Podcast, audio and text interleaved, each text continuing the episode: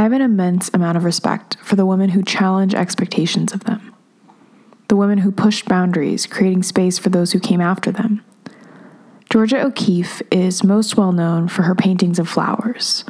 Many believe them to be an assertion of feminism, though Georgia resented being known for her gender.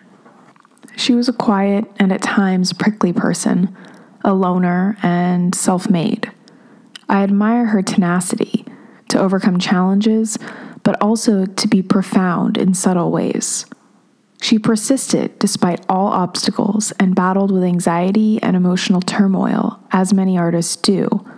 But she explained, quote, I've been absolutely terrified every moment of my life, and I've never let it keep me from doing a single thing I wanted to do. Hello? Welcome. This is of the two cities. Oh, I'm so excited. Hello, and welcome back to Tales of Two Cities. I'm Nikki, and we're continuing our March marathon of badass ladies for National Women's History Month. On November 15th, 1887, Georgia O'Keeffe was born in a farmhouse in Sun Prairie, Wisconsin. Her parents, Francis and Ida O'Keeffe, were dairy farmers. She was named for her maternal grandfather, a Hungarian count, who came to the United States in 1848. She was the second of seven children and attended school in Sun Prairie. It didn't take her long to discover her life's passion. She decided she wanted to become an artist when she was just 10 years old. Her parents were supportive. Georgia and her sister received art instruction from a local watercolorist, Sarah Mann. O'Keeffe attended Sacred Heart Academy, a boarding school for her first two years of high school in Madison, Wisconsin. But in 1902, the O'Keeffes moved from Wisconsin to Virginia. The family settled in Peacock Hill in Williamsburg so that her father could start a business making rusticated cast concrete block. He believed the demand would increase due to the peninsula building trade, but it did not. Georgia had decided to stay in Wisconsin with her aunt and attend Madison Central High School, but joined her family in Virginia in 1903. She finished high school at Chatham Hall in Virginia in 1905. Georgia went on in pursuit of art in 1905 at the School of Art Institute of Chicago. She was ranked at the top of her class and studied with John Vanderpoel. Unfortunately, Georgia contracted typhoid fever and had to take a year off from her studies. She returned to school in 1907, this time at the Art Student League in New York City, where she studied under William Merritt Chase, Kenyon Cox, and F. Luis Mora. While there, she was excelling, and in 1908 won the league's William Merritt Chase Still Life Prize for her oil painting, Dead Rabbit with a Copper Pot. The prize was a scholarship to attend the league's outdoor summer school in Lake George, New York. While in the city, she explored the art scene, visiting galleries such as her future husband's co owned 291.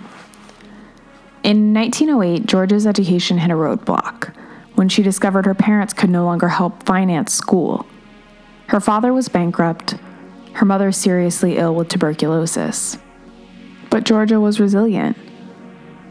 She wasn't interested in creating a career as a painter in the way that she'd been trained, so instead, she took a job in Chicago as a commercial artist and worked there until 1910, when she returned to Virginia to recover from a case of the measles. She moved with her family to Charlottesville and did not paint for four years. She said that the smell of turpentine made her ill. In 1911, she began teaching. She would take a summer course at the University of Virginia in 1912. Here, she would learn about abstraction from Alon Bement, a Columbia University Teachers College faculty member. He taught her about the innovative work of Arthur Wesley Dow, an approach which incorporated principles of Japanese art. Soon, she was experimenting with abstract compositions and veered from realism. She continued to take summer courses for two more years. In the spring of 1914, she studied under Dow at the Teachers College of Columbia University. The course she took at the University of Virginia, based on Dow's principles, were pivotal in Georgia's development as an artist. It was this work that set her on a path to help establish the American modernist movement. From 1912 to 1914, she taught in Amarillo, Texas. She taught in South Carolina in 1915 at the Columbia College. It was then that she completed a series of innovative charcoal abstractions based on sensations. She mailed the drawings to a friend and former classmate, Anita Pollitzer, who then took them to Alfred Stieglitz at his 291 gallery in early 1916. He found them to be the quote, purest, finest, sincerest things that had entered 291 in a long while. And he wanted to show them. In April of 1916, while Georgia was at Teachers College Columbia, Stieglitz exhibited 10 of her drawings. She became the chair of the art department in fall of 1916 at West Texas State Normal College in Canyon, Texas. While there, she began working on a series of watercolors based on scenery and her most private sensations. She freely created designs and continued to experiment until she felt a piece captured her feelings. After showcasing her work in his gallery, Stieglitz formed a close relationship with Georgia. More than 20 years older than her, he supported her by providing her a home and a place for her to paint in New York in 1918. She came to know many American modernists, part of Stieglitz's circle. Stieglitz, despite being married, moved in with Georgia less than a month after she went to New York. She began creating simplified images of natural things. By the 1920s, Georgia was painting flowers, her most well known muse. In fact, it's her painting of Jimson weed that she made in 1932, which sold in 2014 for a total of 44,405,000, the most paid for a piece by a female artist. Stieglitz often photographed Georgia. In February 1921, his photographs were included in the Anderson galleries. Many of these images of Georgia were in the nude, which created a public sensation. Over the course of his career, he made more than 350 portraits of Georgia. In 1924, Stieglitz divorced his wife and married Georgia. Their life together was anything but perfect. Benita Eisler described the relationship as, quote, collusion, a system of deals and trade offs, tactfully agreed to and carried out, for the most part, without the exchange of a word. Meanwhile, her move to a 30th floor apartment began influencing her work. She was painting skyscrapers and skylines, and in 1927, the Brooklyn Museum held a retrospective of her work. By the late 1920s, she was a well noted American artist. In 1928, her personal life had become too much. Stieglitz had an affair with Dorothy Norman, a fellow photographer, and in the middle of that strife, she had lost a project to create a mural for the Radio City Music Hall. She fell into a deep depression. She needed time away, so in 1929 she traveled to New Mexico with her friend Rebecca Strand and stayed in Taos, the home of Mabel Dodge Luhan. She went on pack trips exploring the mountains and desert of New Mexico, and from then on she spent at least part of every year working in New Mexico. She collected rocks and bones and made them into forms in her work. But it didn't cure everything. In 1933, she was hospitalized for two months following a nervous breakdown. She was brokenhearted about Stieglitz's continued affair, and she stopped painting.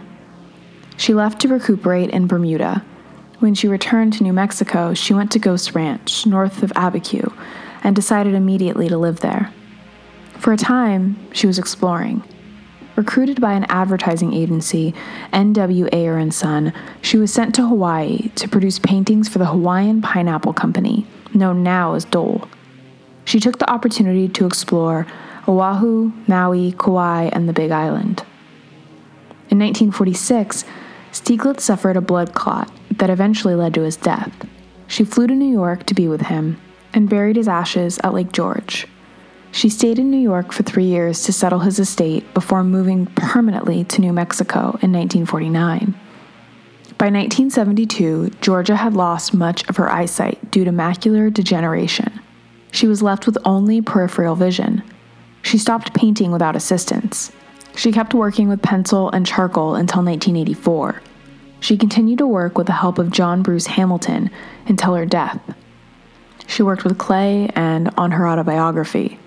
She moved to Santa Fe in 1984, where she died on March 6, 1986, at the age of 98. Her body was cremated, and her ashes spread at Ghost Ranch as she wished.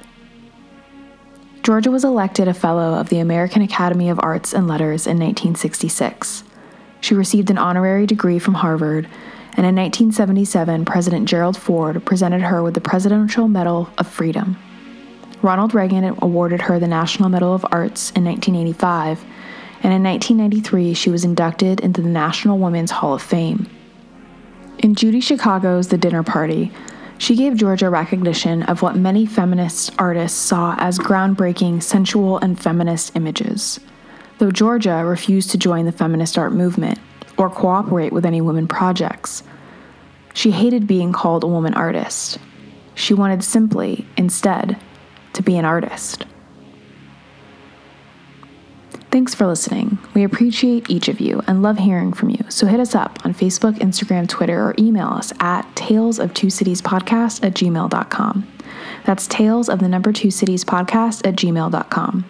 And please rate, review, and subscribe on the listening platform of your choice. We're on iTunes, Google Play, Stitcher, SoundCloud, YouTube, and finally Spotify.